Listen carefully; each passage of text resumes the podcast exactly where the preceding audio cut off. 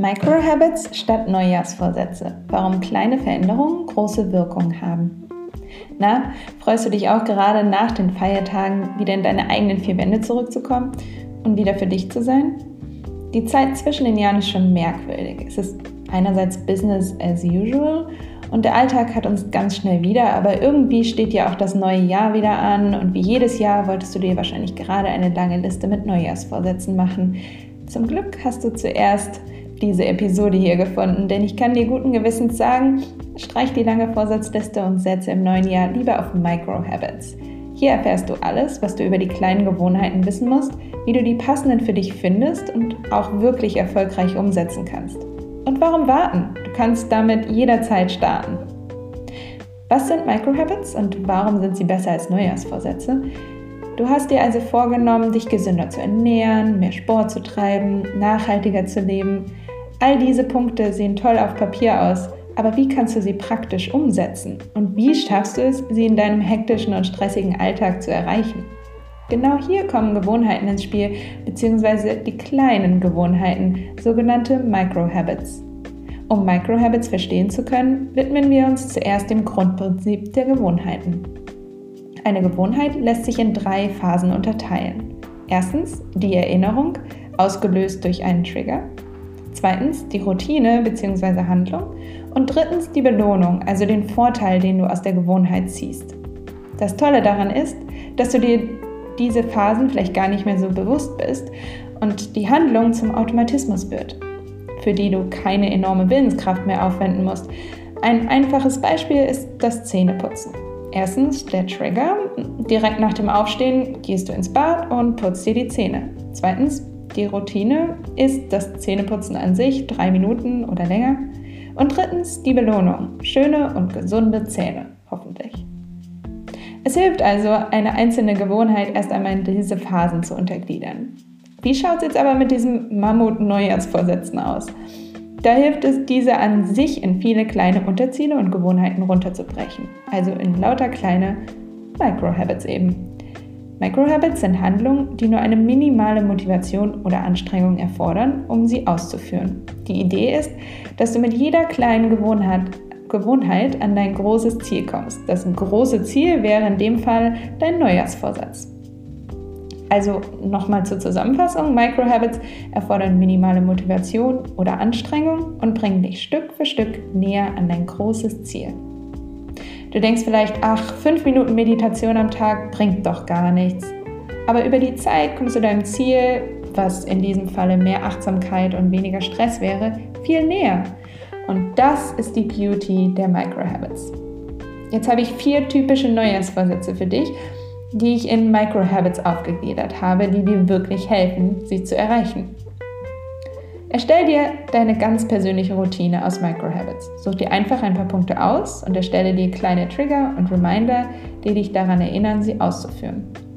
Als Pro-Tipp empfehle ich dir, alles in einem Notizbuch entweder digital oder ganz oldschool analog zu tracken. Und dann kannst du schauen, welche dir helfen und welche nicht. Schau dir deine Aufzeichnung nach einem Monat an und überlege dir, welche Habits dir helfen und welche du austauschen oder abändern willst. Jetzt erstmal fünf Microhabits für gesunde Ernährung oder vegetarische oder vegane Ernährung. Erstens, immer wenn du im Supermarkt einkaufen gehst, Lege auf jeden Fall ein Stück Obst oder Gemüse in deinen Einkaufskorb. Extra Points gibt's für saisonales Gemüse. Zweitens, kaufe das nächste Mal ein Obst oder Gemüse, was du noch nie probiert hast.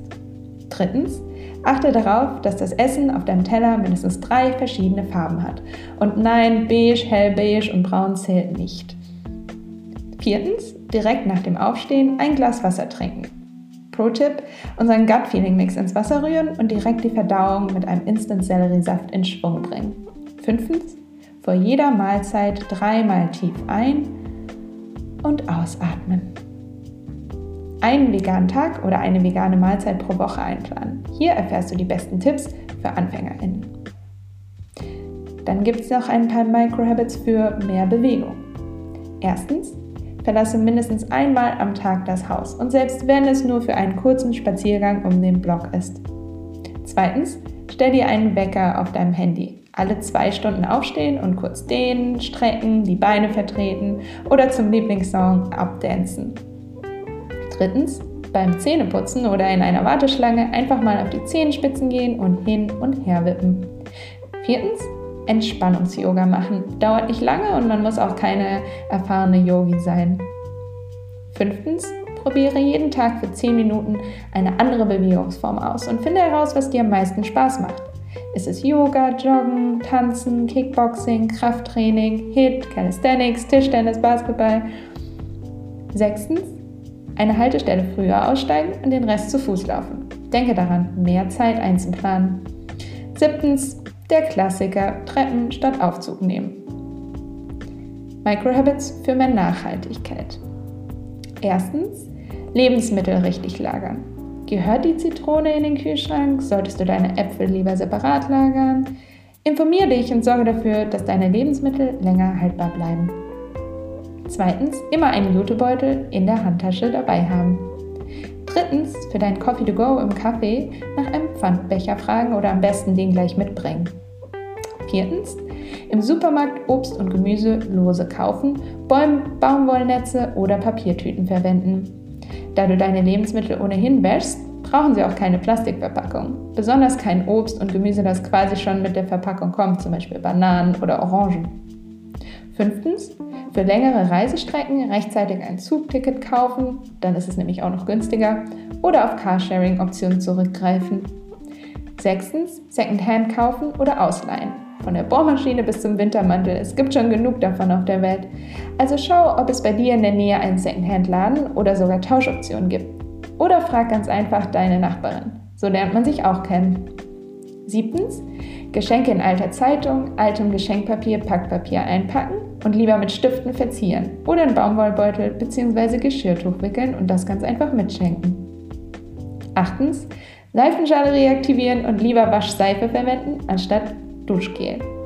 Neuntens, bevor du etwas Neues kaufst, fünf Gründe überlegen, warum du es wirklich brauchst. Spart nicht nur Ressourcen, sondern auch Geld. Microhabits für mehr Achtsamkeit, weniger Zeit auf Social Media und gegen Stress. Erstens, Handy nicht neben das Bett legen, sondern auf die andere Seite des Raumes. So greifst du nach dem Aufwachen nicht gleich danach.